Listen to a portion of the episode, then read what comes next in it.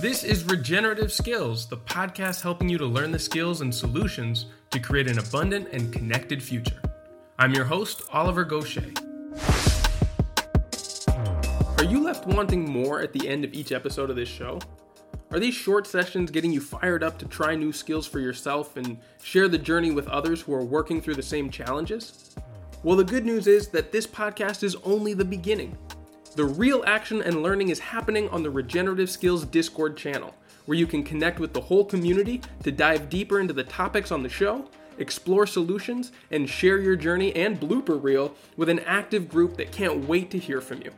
You can get your questions answered and share knowledge and wisdom of your own on a safe platform that, unlike the social media giants, won't steal your personal data to advertise to you in creepy ways. Ditch Facebook and join us where the real skill builders are. Just find the link to the Discord chat on the homepage at regenerativeskills.com. Hey, everybody, and welcome back. So, I've been watching an interesting and important discussion play out for a number of years now with the environmental movement and the ecological farming community. It appears that on one hand, we have a group that is convinced by the data that farming to feed a population which is growing exponentially through traditional land based means is doomed to be an ecological detriment. Our current system should instead be replaced with high tech solutions, such as vertical farms and laboratory processes, to create the nutrition that this population needs. And as a result, we could return much of the farmland to rewilding efforts to recover the natural environments and biodiversity that we've lost, in no small part due to modern agriculture. Now, on the other side, we have people who are convinced by the data, often the same data, that we need to return to a deeper and more compassionate relationship with the earth, and one that allows us to produce a yield without compromising the ability of all other life forms to exist and thrive. And this way, we can both feed the population and restore our role as environmental stewards. Rather than returning many farms to rewild, we could incorporate habitat and biodiversity into our production methods and foster the recovery of wild species in a way that enhances the resilience of our production methods.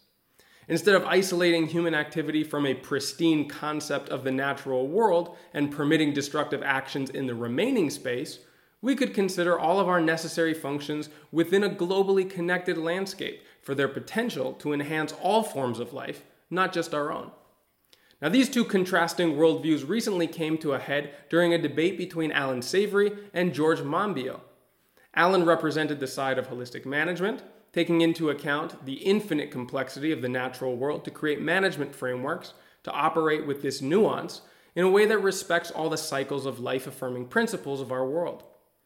George has been an outspoken critic of this position, especially in how it relates to the management of livestock in farming, arguing that there is no potential for beneficial ecological outcomes in livestock farming, and that in order to combat the climate crisis and mass biodiversity loss, high efficiency farming must be leveraged, along with technology such as precision fermentation, to produce plant based protein alternatives to meat.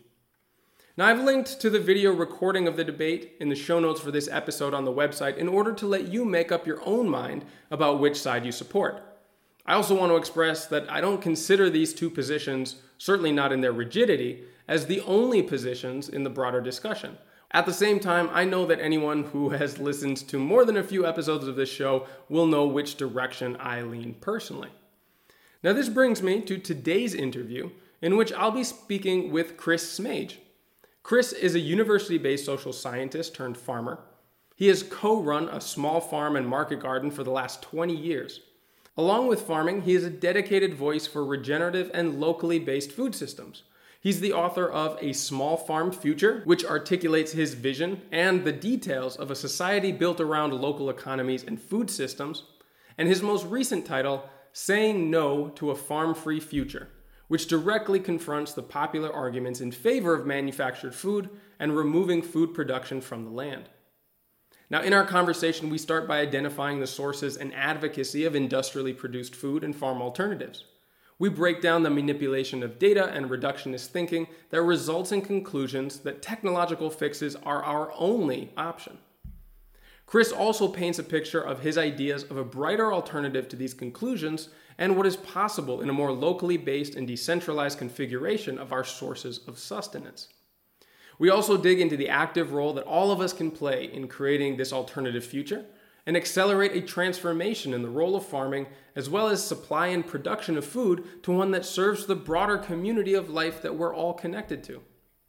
This is one of my favorite current subjects of exploration, as it is connected to so many aspects of how we live, organize ourselves, co create culture and community, and manifest our future. I really hope to explore aspects of this with many more people and perspectives in the coming months. And so, please, if there are people that you would like to hear me interview about these topics, or if you would like to add or to challenge any of the points in the upcoming discussion, I really encourage you to reach out on our Discord community or to me directly at info at regenerativeskills.com. So, with that out of the way, I will hand things over now to Chris Smaje. Chris, thank you so much for taking the time to be on the podcast today. I think the topic that we're going to be exploring is extremely timely. But before we jump into the specifics of that, could you tell our listeners a little bit about yourself and what your impetus for writing this book was? Right. Um, yeah. Hi. Thanks for um, thanks for inviting me on. Um, I mean, my background is I'm a, a, social scientist by training. I sort of spent the first part of my career in in sort of universities and research institutes doing kind of different aspects, kind of sociology, anthropology, social policy. Um, but then, sort of in my thirties, kind of got drawn into, um, uh, you know, thinking about uh, ecological threats, climate change, energy futures, and so on. Thinking that the food and farming systems were sort of pretty key to that and um, ended up with my wife um, starting a small farm market garden um, where I am here in in Somerset, southwest England. Um, so I was a you know grower for quite a few years, and but more recently have kind of got drawn back into the you know the more sort of analytical kind of right you know trying to figure out how we can sort of make agrarian localism, regenerative ag, and you know that whole suite of ideas. You know, how can um, you know we amplify that narrative and and and sort of help it to address the the poly crisis that we're currently in. Um, so I wrote a book uh, uh, a couple of years back now, a small farm future, where I sort of laid out some of my ideas there. Um, just published uh, this other recent book called um, saying no to a farm free future, which um, is engaging with the kind of eco modernist um, techno fix narrative that. Um, you know, we, we can sort of move away from farming altogether and start producing foods um, in a, you know, kind of manufacturing using so-called precision fermentation techniques and you know making more room for for nature and so on so you know i think there are some problems with that narrative. Um, and um, I, you know, George Monbiot is a sort of key figure there, whose whose book Regenesis has you know popularized that. I kind of I've interacted with George um, over the years quite positively for the most part, but uh, not so positively around his enthusiasm for this um, you know, for for um, you know manufactured food and his, some of his critiques of farming. I mean, you know, I share a lot of his critique of mainstream farming, but I kind of think he's sort of gone down a, a, a, a you know sort of some questionable routes with his recent analysis. So, kind of arising out of that, I started writing some some critiques and and and you know making the case for agrarian localism as an alternative, and that that sort of became the the, the new book um, that has just been published.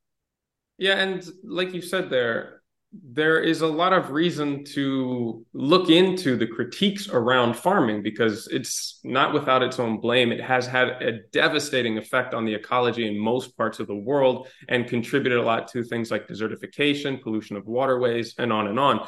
And so mm. there is a real reason to analyze exactly how we are managing our agricultural spaces However, the conclusions that are brought to that are where you differ from these techno modernists, as you say. Can you maybe outline some of the, the critiques that are worth giving credence to before we break into what some possible fixes could be?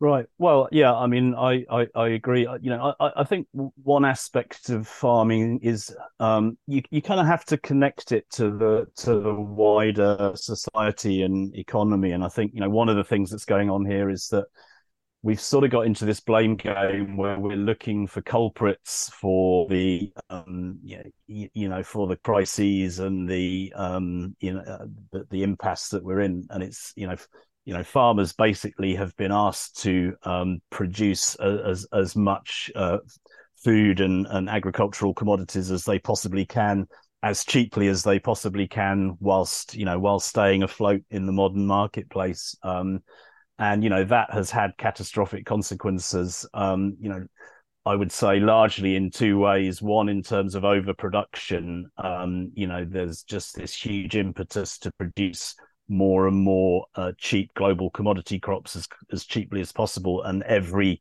every part of the world is basically incentivized to uh, you know produce uh, you know on the basis of comparative advantage you know to produce the, the, you know the one or the handful of agricultural products um it suited to producing and to kind of flood that into the into global commodity markets. And you know that has been disastrous in uh, you know at, at, all, at all sorts of levels um socially economically politically ecologically uh, the other aspect of it is kind of um, getting labour out of farming. I mean, you know, it's this kind of odd dynamic where every almost every other sector we say, great, we've created more jobs in this sector, whereas farming, it's like, great, we've got, you know, we've we've we've saved labour, we've got, you know, we've we've destroyed jobs in this sector, and um, and the way we've destroyed jobs, uh, well, yeah, various ways, but you know, a, a big part of it has been agrochemicals. Um, fertilizers, pesticides, herbicides, um, and that they have had a disastrous impact. Um,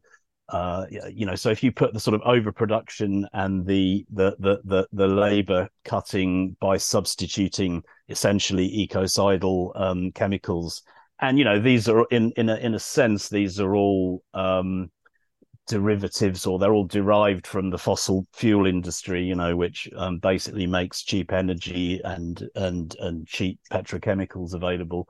You know we've that that's a large part of of the impasse we've got in. So it's uh so you know I, I think i agree with you. It's it's right and proper to critique that um you know that that whole trajectory of farming.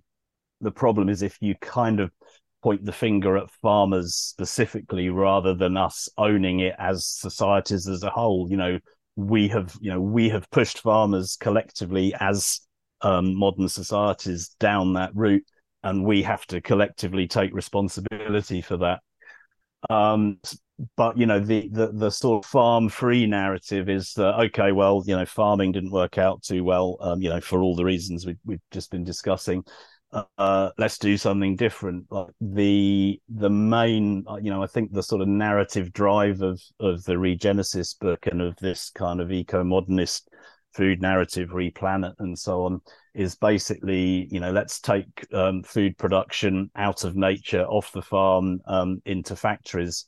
Um, you know, one of the main ways that um, that uh, you know the, the, the main suggestion for doing that is um, using uh, bacteria to produce high protein. You know, you basically produce a high protein slurry of dead microbial matter that you then kind of filter and process, and you know it becomes this kind of high protein, um, very purified food.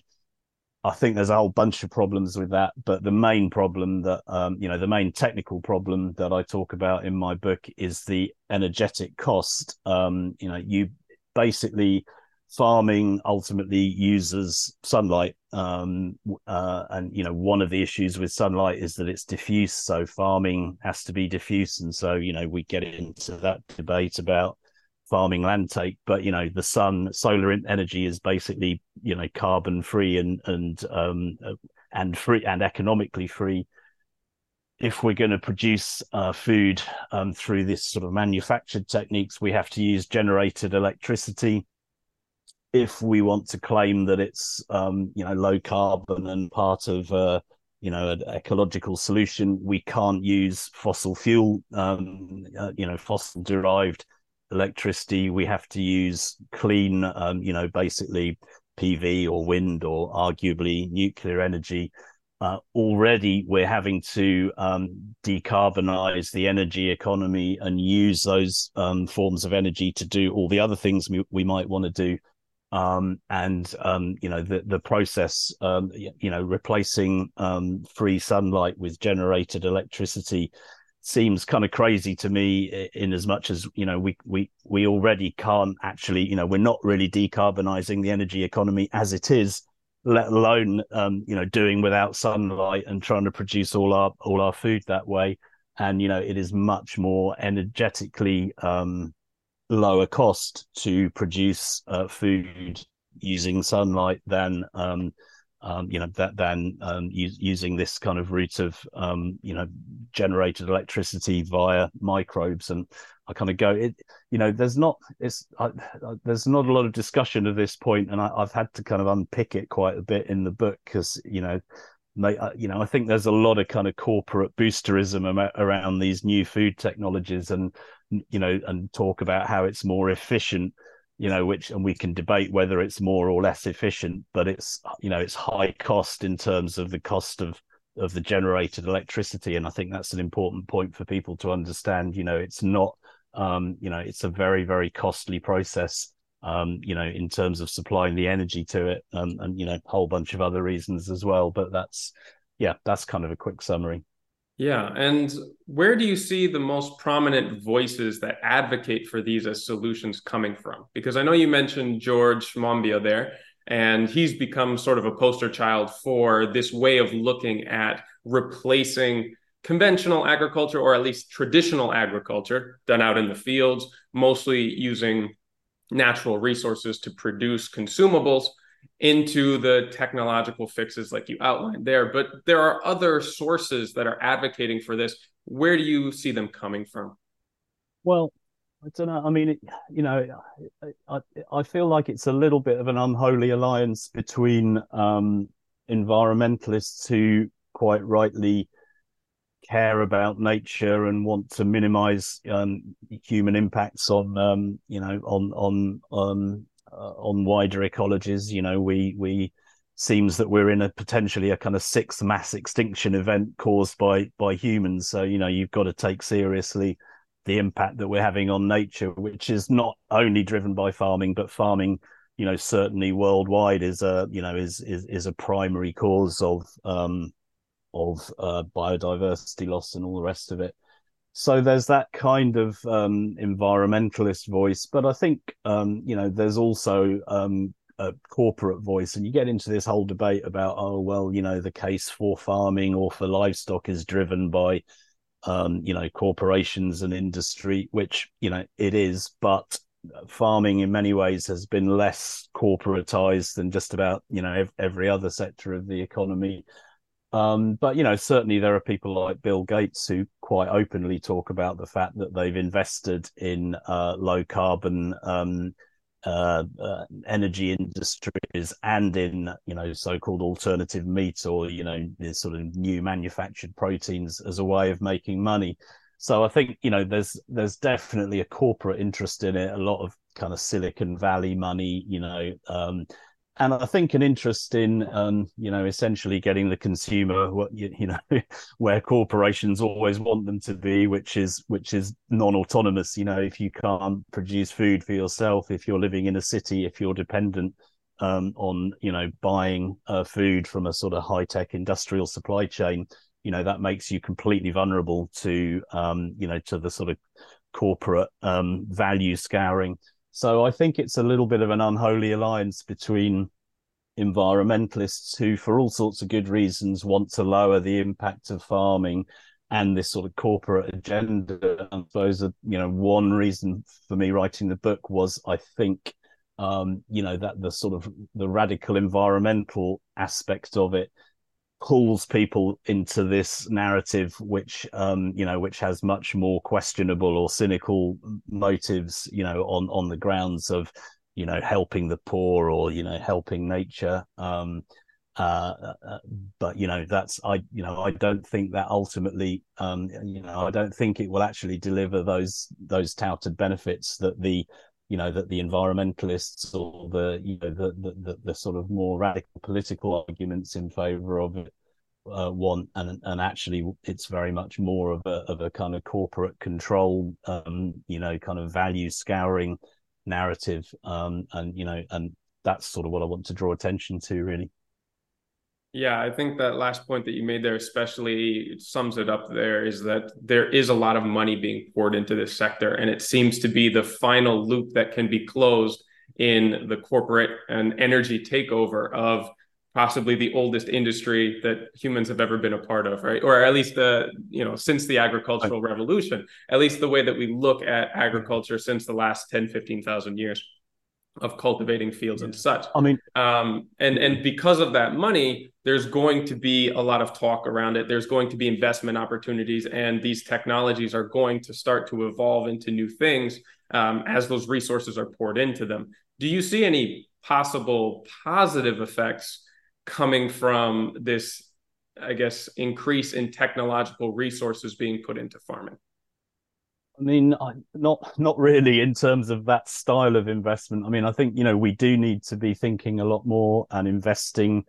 Um, uh, I mean, I think uh, not necessarily uh, inve- investing venture capital. Um, I mean, one point I'd like to make here is that I think that the sort of the, the whole manufactured food idea, the microbial protein idea, is not really going to work out, um, you know, sort of in terms of um, energy costs or capital costs. But one of the problems is the extent to which it will try and draw public money into it on the basis of this kind of environmental crisis narrative. So, you know, a great book by uh, Glenn Davis Stone called The Agricultural Dilemma, where he makes this point that so many of our of our agricultural technologies over the last hundred plus years have kind of been about um, getting people off the land, you know, getting ordinary people off the land, sort of stopping local communities um, from having food sovereignty and taking care of their own food production and creating kind of big industrial technologies around agriculture, which essentially are a way of harvesting public money, you know, harvesting taxation on the grounds that uh, you know we need you know we need governments to kind of um, seed invest in this technology. You know we um so there's kind of a, a resource suck from public into private money. If it was just a case of you know big private corporations spending you know spending their own money playing around with these technologies which which in fact they have been playing around with for quite a number of years and you know they haven't it hasn't really gone anywhere i think because of the the energetic difficulties I was mentioning, you know, where it has gone is kind of um, high value, low volume products like, um, you know, things like the sort of fake blood that is used in in vegan burgers. You know, the actual vegan burger is a farm product. You know, it comes from soy or you know similar similar sorts of things. Where the added corporate value is is in the you know the little bit of fake blood or the little bit of you know sort of dressing on it, as it were. So that's where the technology has gone. His, you know, historically, the the new idea is, hey, you know, we can actually produce the the bulk commodity here, uh, but I'm not sure they can. So I think, you know, for sure we need to be investing our human ingenuity and our sort of pooled resources into rethinking farming.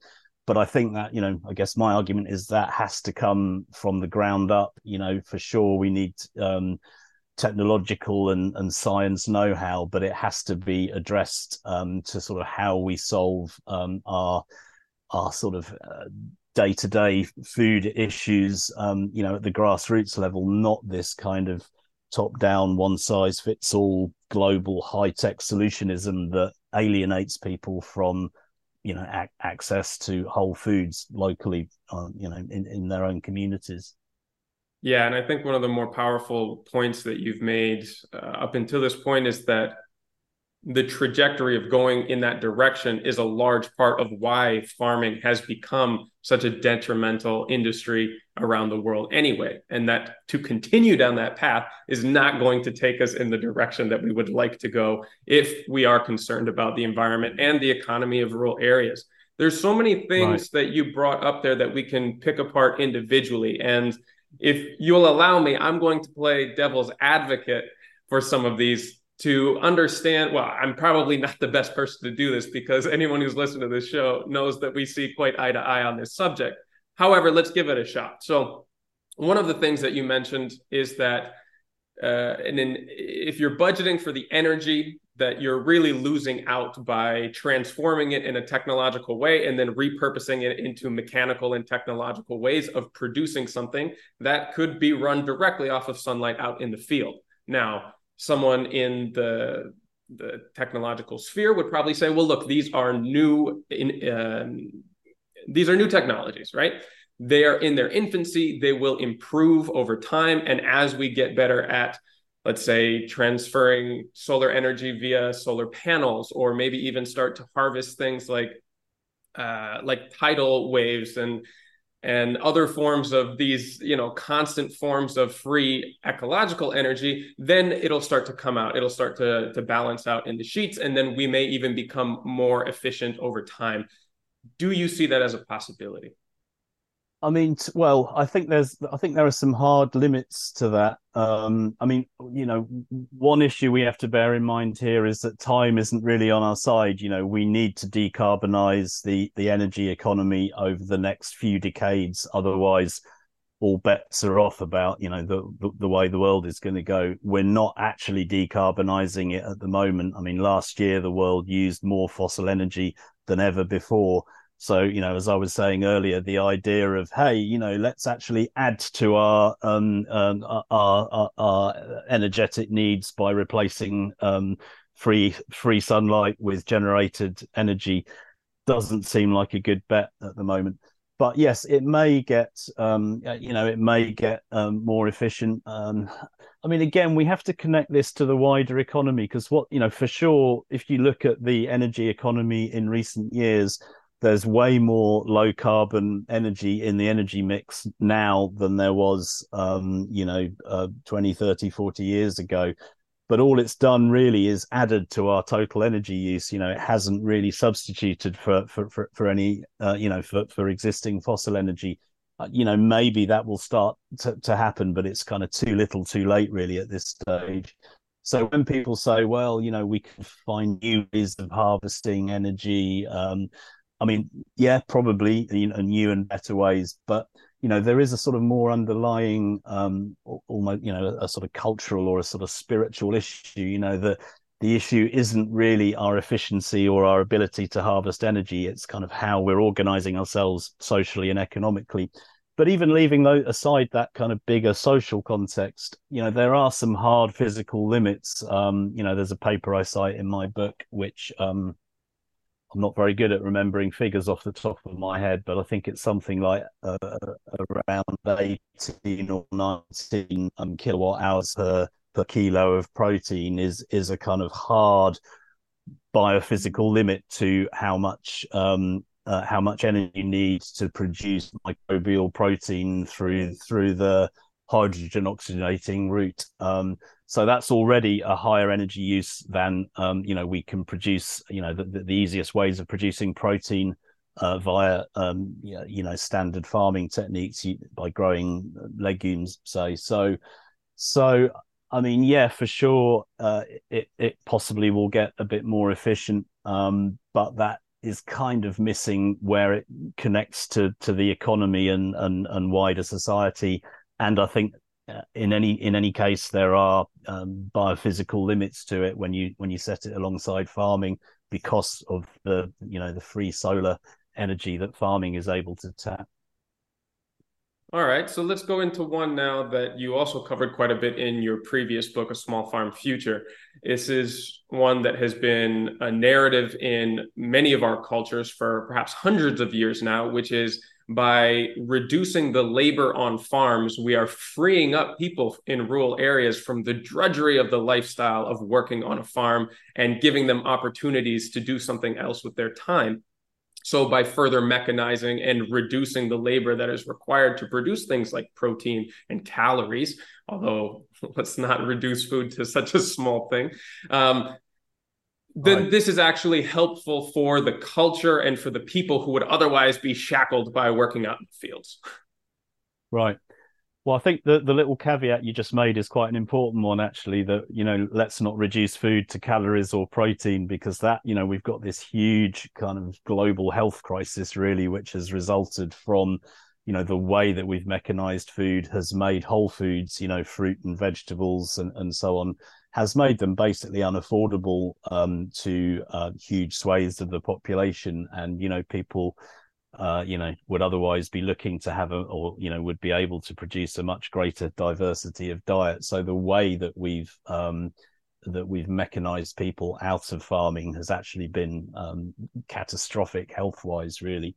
But you know, I mean, I think potentially um, there is a grain of truth to that argument. I mean, I was, you know, I don't like to sort of um, uh, overly extol the, you know, I don't want to create some kind of overly idyllic vision of what um, farming, small scale farming can be like. Equally, though, it's uh, you know it, it, the the history of that hasn't been this kind of people downing their their hand tools as soon as um, as soon as they got the opportunity to move to the city. It's been a process. Uh, very often, very largely of enclosure, you know, of people being forced to um, you know, to some extent, to um, being forced into global industrial agricultural production. I mean, the whole history of slavery, you know, sort of illustrates that um, uh, um, in, in, a in a sort of tragic and catastrophic way. Um, so you know, it, it hasn't been um, uh, you, you, know a, a, an idyllic process of industrialization. Um, never but i would agree to some extent that we've been through a, a, a, historical period where a degree of industrialization and capitalization has generated economic growth that has enabled um, you know some proportion of, uh, of of the world's people to um, to enjoy more income and more opportunities. I mean, you know, I'm kind of you know I, I, accept there's a grain of truth in that narrative, but you, you also have to look at the, the, the darker side of that in terms of the kind of exploitation that exists in the, in sort of global economic connections.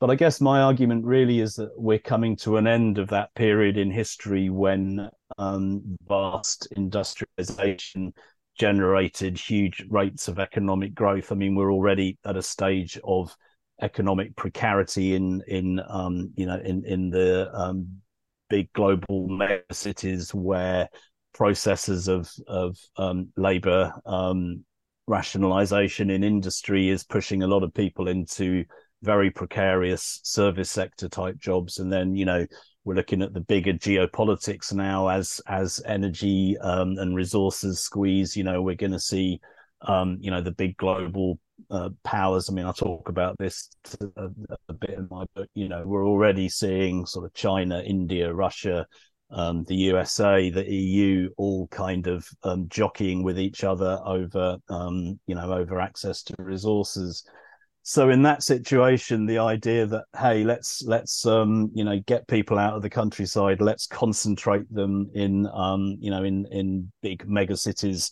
um which are incredibly reliant on uh energy you know cheap um energy electricity basically and you know the the the existing um unsustainable global energy economy you know that argument um, i can see how you know if if we were having this discussion in in sort of 1890 you know i i, I would i i think you would have a um, you know a, a better case to make. But we're having this discussion now. I think the argument to get people out of the countryside concentrate them into cities um, you know it's not a good bet in terms of um, you know global geopolitics and global energy economics. Yeah Okay. Um, how about the one about freeing up land for wildlife? If we concentrate our food production into factories and you know just make it a smaller footprint on the land itself, then we can rewild all all of this former farmland that was dedicated to pastures or to row cropping, and we can start to heal the biodiversity loss that has been caused as agriculture expands to meet the demand of a growing population. Right. Well, I think that's probably the best um, the best of your devil's advocate arguments. I mean, we definitely need to um, reduce our agricultural footprint and to make more room for nature. Um, there are questions about how we do that. You know, what's what's the best way of of trying to do that? Is it to invest, you know, our our already very squeezed energy economy into this kind of untried new technology, which we claim will, you know, will be able to bring more people into the cities.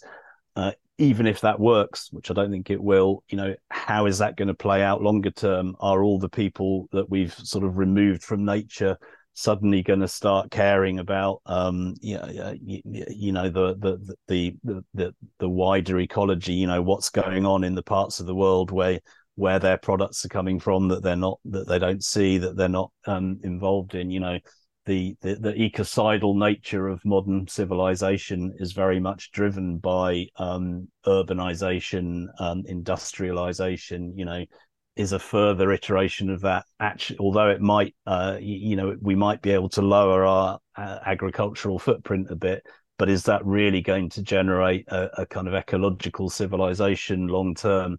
I would argue probably not. Um, but yeah, we definitely need to reduce our our footprint. But that goes back to what I was saying earlier. You know, how do we do that? Um, for one thing, we need to, uh, you know, we, we we really need to focus on fossil fuels and and cut them out of our energy mix. If we do that, um, I think we're looking at lower energy, um, you know, lower energy ways of life that will mean that we'll need to generate more of our resources locally. Uh, it'll mean that we can't just be profligately using, um, you know, producing food, uh, you know, as cheaply as we can wherever wherever we can in the world. We'll have we'll actually have to start caring for local landscapes. It'll mean probably eating less meat, which you know I agree with um, the, uh, the the kind of um, rewilding narrative that meat um, you know it does have a bigger footprint um, there's definitely a place for it in farming and, and particularly in lower energy farming um, but you know uh, not as a way of sort of adding value by growing you know huge amounts of cheap commodity crops and pouring them down the throats of animals um, so really it's about uh, you know I, I think um, I think the sort of premise of your question is right. You know, we do need to lower our ecological footprint, our, our ecological Im- impacts, and our agricultural footprint.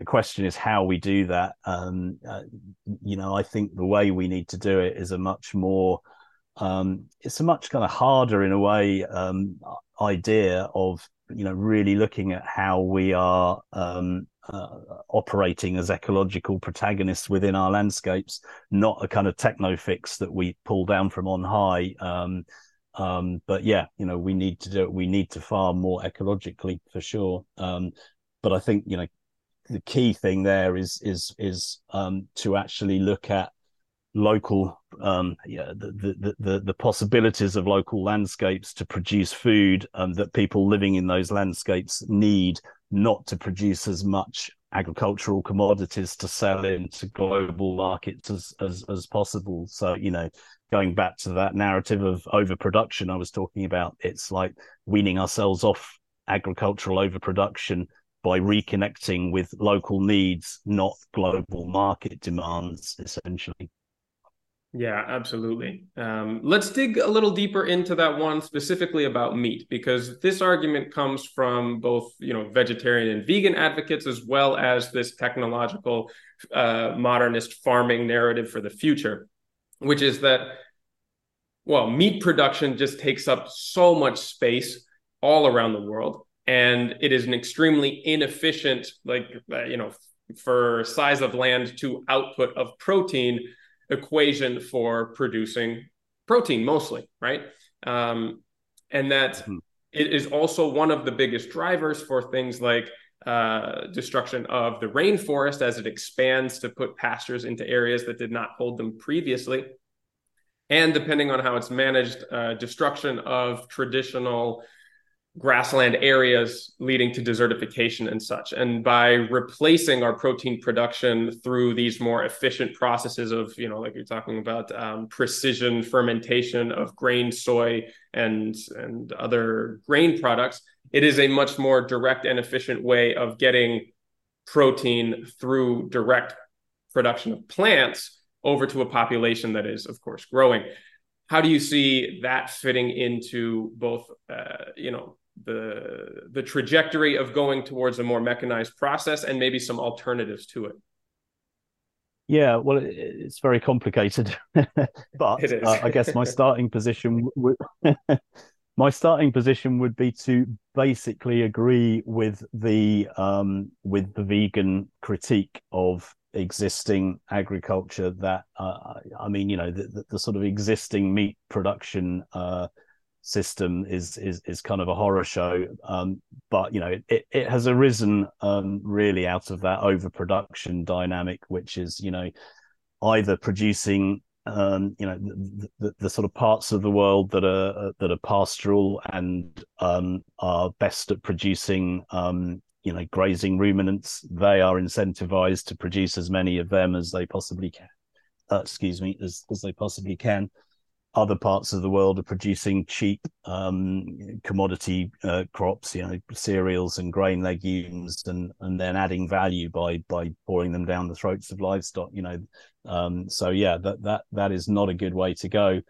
Um, what we need to do is figure out local um, systems addressing local food needs uh, in low energy ways. You know, not using a lot of fossil fossil fuel inputs if you do that, you know, if you look around the world, pretty much every part of the world has figured out a low energy, local um, uh, farming system.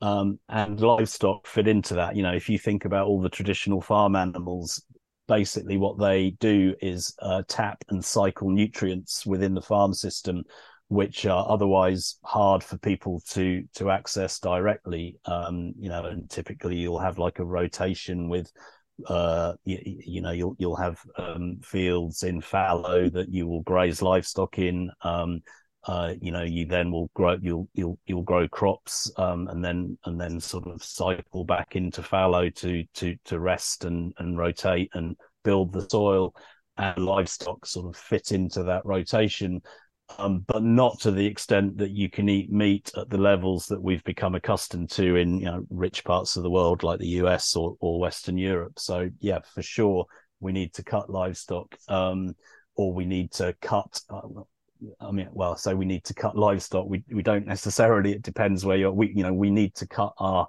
um, easy recourse to cheap meat as part of a kind of modern consumerism. Um, but it does get complicated because um, you know you can sort of say, oh, we should just rewild. Um, you, you, know, it it very much depends on the local situation. Um, you know, there are wild grazing ruminants. You know, there are large parts of the world um, which have a kind of grassland ecosystem, which historically have been maintained by ruminants and sometimes by by domestic, you know, human grazed um, ruminants. Um, you get into all sorts of highly technical questions about methane, about soil carbon sequestration, about um, reforestation, about albedo, and so on. And you know, ultimately, I kind of think, you know, we've gone a little bit too far down this route of trying to count carbon costs very minutely and say, you know, we should be reforesting or we sh- we should be doing this or that. What we actually need to be doing is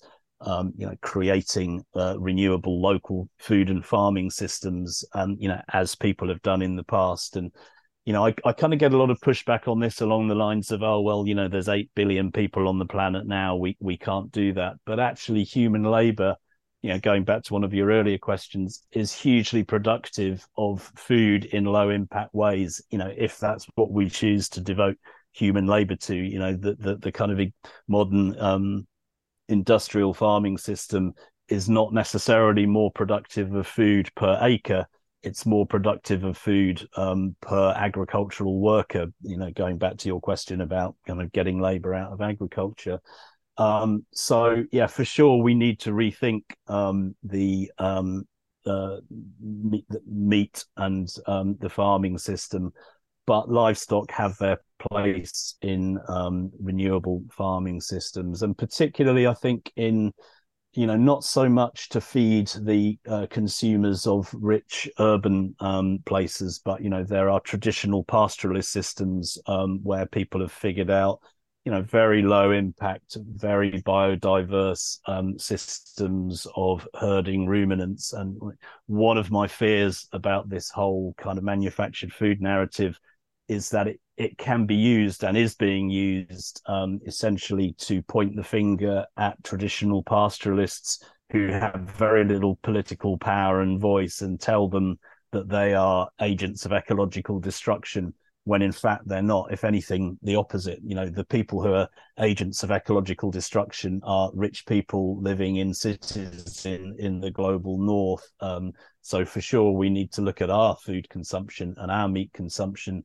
and you know our our tendency to be consumers drawing down on the food system rather than sort of adding to um, you know, ad- adding to local resilience and adding to local food systems. Um, so it's complicated um, at at so many levels, and I think you can't really generalize. You know, you can't really say um, meat is bad or you know livestock are, are bad globally. They definitely are bad in all sorts of particular settings, but that's where we need to have a more nuanced and localized debates about food and, and sort of reconfigure the food system to be sort of keyed into um, to local ecologies. Sorry, very long answer, but no, no, no. I, I, I completely agree. It's it's a good segue into a very recent and relevant event for what we're talking about. We're just a couple of weeks past the famous debate between George Monbiot and Allan Savory, and it kind of ties into right. what a lot of people have concluded from this is that it's not that one side or the other is right or wrong. It's that they're coming from a different worldview that informs how they see these equations and what should be done about them. And you know, George is mm. often defending the side of what often gets called reductionist scientific conclusion or research in this way, in which you pick something whether relevant or arbitrary to optimize for, let's say the reduction of greenhouse gases, and then everything must conform into a model in which that is done. Or, you know, maybe there are a few multiples and let's say increase of biodiversity is one of those objectives, and there may be a few others. However, the the other side of that is what Allan Savory is usually accredited to, which is looking at it from a holistic perspective, in which everything is relevant and the complexity of living systems must be taken into account, and that there are non-linear outcomes from managing things in this way. Is it inevitable that a view through this scientific method is going to bring you to the kinds of conclusions for technological fixes of farming? And is it just a matter of the worldview that you adopt? Or are there ways to marry the two for the types of kind of healthy rediscovery of land stewardship cultures that include food production, but also stewardship of other resources that can be derived from both scientific and holistic thinking? Yeah, good question. I mean, I think we have to be very careful about the way we invoke science in all of this, um, uh, uh, because it ultimately, yeah, you, you, know, it it it depends on what question you ask. So I think you know the way you formulated that is is is right. I mean, I think there's a real danger of sort of saying I've read the science and the science tells us we should do this, and I, I mean, I do critique Monbiot in my book because I think you know you you can't a scientific study you know is only as good or is only sort of relevant within it, you know the parameters that it, that it, that it's kind of defined and you can and you have to define them quite tightly. Whereas what we're talking about is you know huge kind of ultimately philosophical questions you know how should we live you know? And you you know you can't say the science says we should do this. You know yeah. you can only say the science you know gives us you know it gives us this little bit of information that that's useful to feed into you know some some pretty kind of grounded decision making so yeah i think we you know we do need to put it into um in, in, into um much more kind of holistic frameworks um and yeah it's it's hard to you know you you, you can't really um yeah, I think there's a real danger of cherry picking. Basically, you know, you you can you, you can cite an, an awful lot of scientific studies that you claim to sort of support your particular view. What you can't do is says is say you know the science says we should do agriculture like this because that's not a scientific question that you know that you can formulate empirically.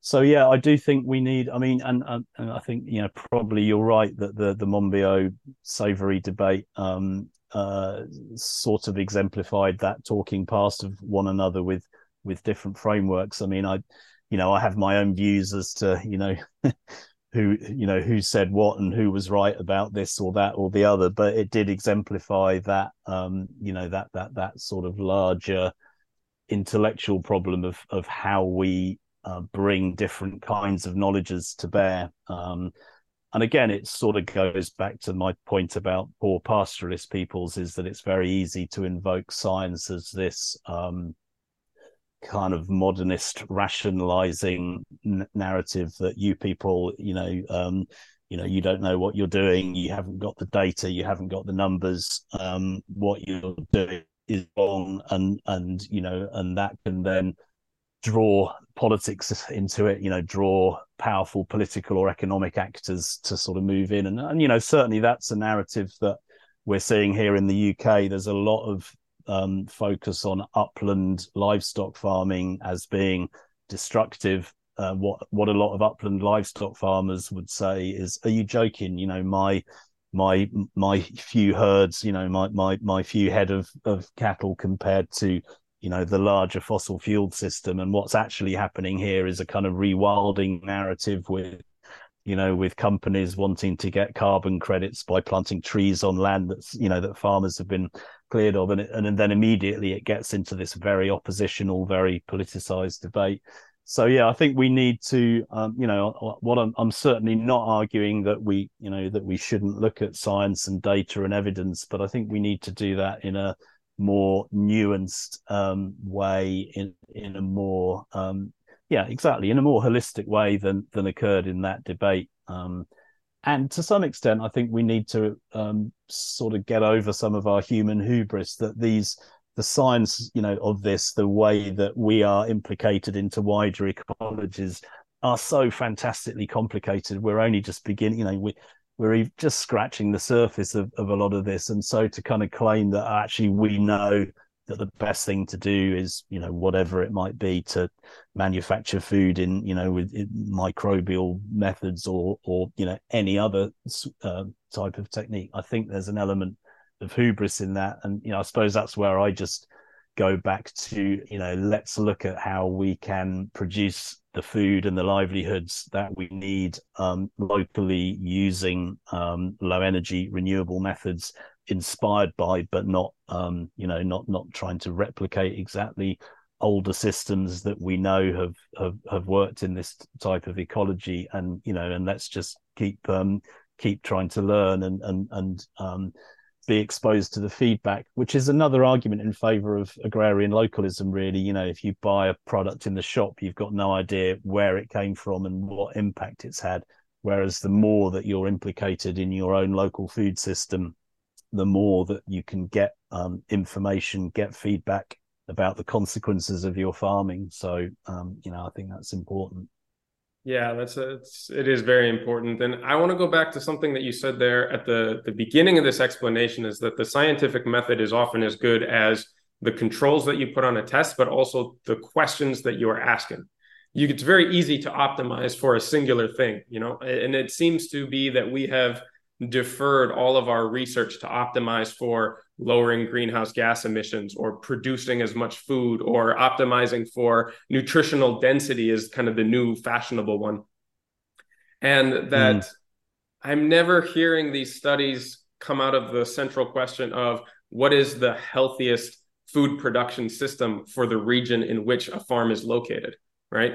If we were to optimize for that, what would be the conclusions that could come from the same method, the same you know verifiable uh, studies and and you know the scientific method that we're used to. But the quality of the question yeah. has so much to do with the outcome of the things that we're trying to optimize for. And I think if we asked mm. better questions, if we had a central narrative of the purpose of agriculture is not just the uh, final product or the yield that it comes that that is brought to market but the culture that it cultivates the relationship of the people who participate in it to the land that they are stewarding the health and the vitality of the communities that participate in these activities. We would come to very different mm. conclusions perhaps even with the same methodology. Yeah yeah, well, I mean, I think that cultural connection is absolutely vital, and and and and also very hard to measure. And this is one of the problems where all the stuff that you can't put a number to tends to be, you know, yeah, whatever, you know, kind of ruled out of um, out yeah. of the equation. And, and and often it's the, you know, it's the non tangibles and the qualitative stuff that ultimately is most important. But even at a sort of more tar- narrowly technical level, I mean, you know, one of the arguments about the, the the supposed efficiency of the manufactured food route is um you know basically if you're if if you're energizing it with pv panels the argument basically you know if you have a field full of pv panels year round they are able to capture more of the incident sunlight than you know a food crop like soy. Um so, so then you have this argument that okay so then we can um, you know produce more food per acre than the than the agricultural method that isn't necessarily entirely true because um, you know the soy is only in the in the soil for a part of the year and you know you may be doing uh, you know you can produce other stuff so immediately you start questioning the the parameters of these studies um, yeah. but also you know if the pv panels are capturing um, this um, this sunlight that the human crop isn't capturing then obviously you know that energy is not being captured um, by something else which could be weeds um, you know in the field. The weeds might be feeding insects um, or you know other so there's a whole kind of um, uh, there's a whole ecological addendum to it which you're not picking up in this uh, as you you know as you rightly said this kind of quite narrow framing around um, you know our plants or PV panels, or you know, our crop plants or PV panels are more efficient doing things. And you know, and that's where it gets fantastically complicated. And you know, to the extent that I think we can't really answer these, you know, we can talk about um, life cycle analyses and all, all these sort of whizzy forms of, of economic evaluation and so on, but we're always missing some aspect of that context. Um, and I think that can lead us to some very uh, short-termist or, or, or inappropriate conclusions. Um, so you know, both at that cultural level, but even at the more sort of narrowly technical, ecological, or agronomic level, we have to be super careful in saying that you know the science says that we should do this, um, and that's Absolutely. where we need to connect to. I think, yeah, wider wider histories and wider knowledges, really, um, for sure. Yeah, and out of necessity, anytime you do a study like that, you can't look at the whole picture and eliminate all variables. And so as a result, there's always going to be blind spots in whatever sort of accounting or analysis that you do. And I think this is how so many of the more holistic factors have been left out of this discussion because you just can't do any single study or even a series of studies that takes into account all of the complexity and the interconnected relationships when you're looking at ecology. And you know you've been alluding to so many different important parts of this throughout this discussion but perhaps you can summarize what your counter vision is for this technological removal of farming in the traditional sense what is a, a, different possibility of how perhaps farming could be central to the solutions that many of these technological fixes are trying to solve for? Well, you know, I suppose I've been alluding to agrarian localism and and kind of food sovereignty. Um, ultimately, I'm I'm here wearing my Land Workers Alliance T-shirt, which mm. is um, um, an organisation in the UK which is associated with the global peasant organization La Via Campesina. So it's very much, you know, food sovereignty is very much about empowering uh, local people, local communities, moving away from this kind of producer and versus consumer framing to to growers and eaters. You know, actually being part of of you know food using food uh, communities. Um, you know, so that that's that that's that's basically it. I mean. A book that I would recommend as a um, as, as a sort of alternative to the regenesis type um, narrative is uh, Dave Goulson. Um, his book, uh, oh, it's uh, the name of it eludes me. I think it's Silent Planet or Silent Earth. He's um, a, a, kind of insect insect expert, and you know he's done um, really powerful analyses of the way that agrochemicals, among many other things, it's not only agriculture, but certainly agriculture is critical in you know what people are calling the insect apocalypse.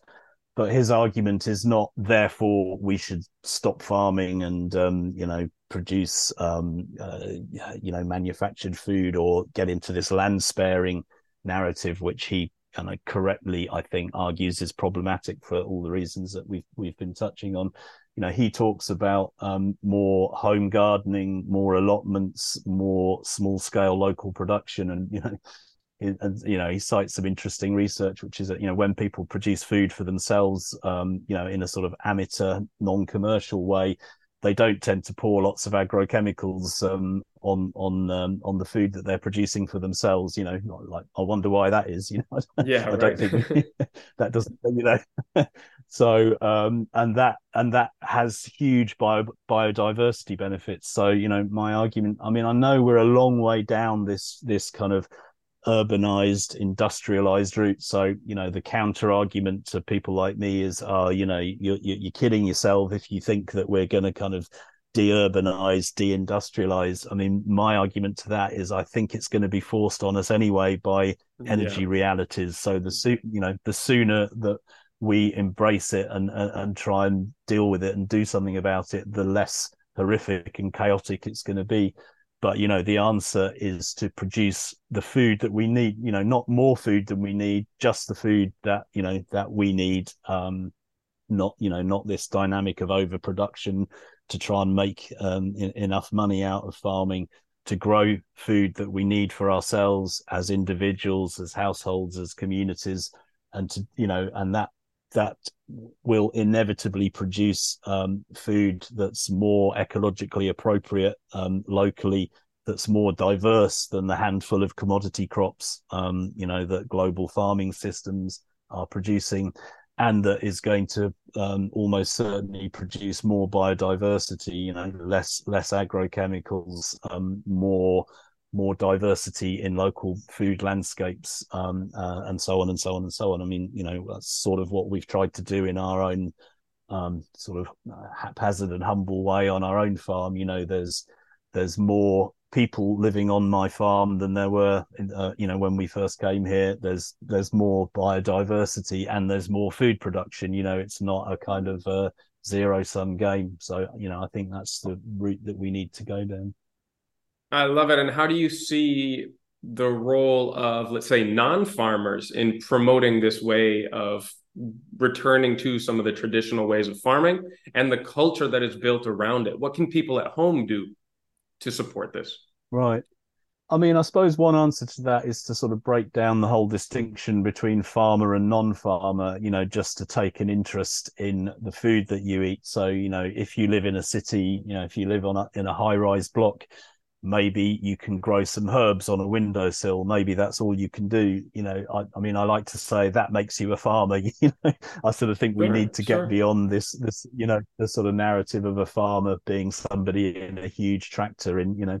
So i think what people can do is within the limitations of you know where they're at and the and the lives that that you know that, that they're leading um, take an interest in the food um, that you're eating um, you know, it, it can also be a political interest, you know, not just producing um, uh, food for yourself, but asking questions about, well, you know, how does my neighborhood and community get food? Are there are there better ways of doing that? Are there more local ways? Are there ways that um, maybe reward local farmers more?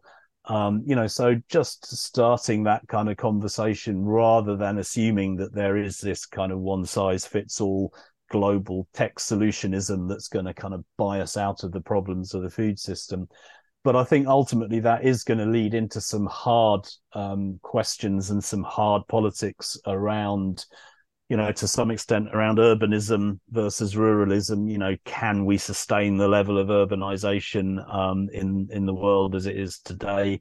I think not and that then leads into questions over access to land you know um, sort of breaking down large scale land ownership um, you know creating more diverse smaller scale local farms. And you know obviously that then um, you know we get into the question that a lot of politics is designed to sort of try and um, uh, evade, which is who owns the land and and you know how can ordinary people access the land, you know, not just for recreation. You know, we've got that kind of right to roam sort of debate, which is important and, and and good in its own right. But it's you know we need to have a kind of right to farm, you know, right to garden debate, um, and and, and that's important too.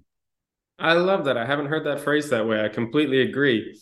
And where would you direct listeners to inform themselves more about these topics so that they can participate in the conversation in a more uh, you know educated way and and advocate for this in different spheres?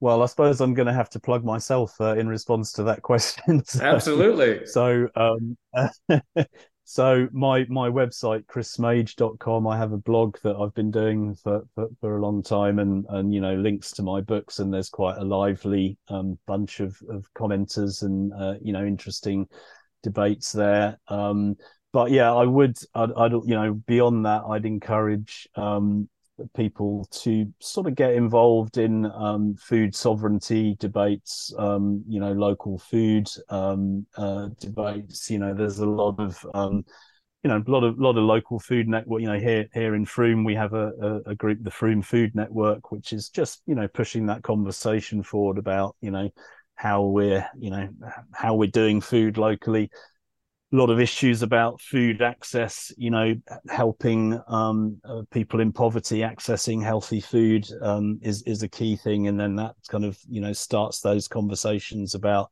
you know access to food and um, you know the, the sort of cost of living crisis and the way that you know the existing food system is just kind of extracting value from us the whole time.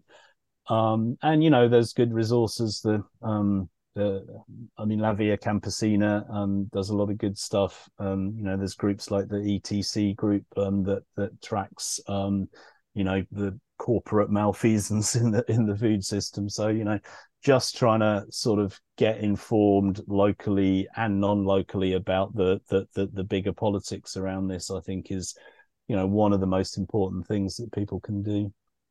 Brilliant. Yeah, I know La Via Campesina has a lot of local affiliate chapters in many countries, most countries around the world at this point, and they're a great resource for more information, but also tapping into the community of other people around you who are passionate about this and actively participating in it. Um, yeah, there there are so many great resources out there. I'll make sure to link to those in the show notes for this episode. Chris, it's well, first of all, I want to thank you for taking the time to put together both of your books. The one in the beginning, A Small Farm Future, about basically preempting the arguments that are later made in the more recent one of saying no uh, to a farm free future and contributing to this debate that is so relevant right now. Uh, thank you for taking the time. It's been an absolute pleasure talking to you. Yeah, thanks very much. Yeah, no, I've really enjoyed it. It's been great. Thanks. Thanks once again to Chris. I'll make sure to link to all of the resources that he's talked about and how you can get in touch with him in the show notes for this episode on the website at regenerativeskills.com. Now, before we wrap this up, just remember that these episodes are only the beginning of the learning resources, design and coaching services, in person courses, and interactive community that are available through Regenerative Skills. The Discord server is our free community where you can connect with other like minded listeners, exchange ideas, stories, tips, and resources, as well as interact with me directly and quite a few former guests from this show. Our Instagram account at regen underscore skills is the best place to see the projects that me and the team are working on, both for clients and collaborators, as well as on our own properties. I'll also be announcing the certification courses, workshops, and gatherings that we've got coming up later this year. If you're interested in getting dedicated support for your own project, you can now schedule a free planning session with one of our team members through the request form on our website. You can also find all the links, show notes, and past resources there at regenerativeskills.com. We truly believe that no matter your experience, your knowledge, abilities, resources, or background, you can be a powerful force for regeneration on this planet, and we're here to help you find your path. So, as always, remember to keep taking those little steps every day towards a regenerative future, and I'll be right by your side along the way.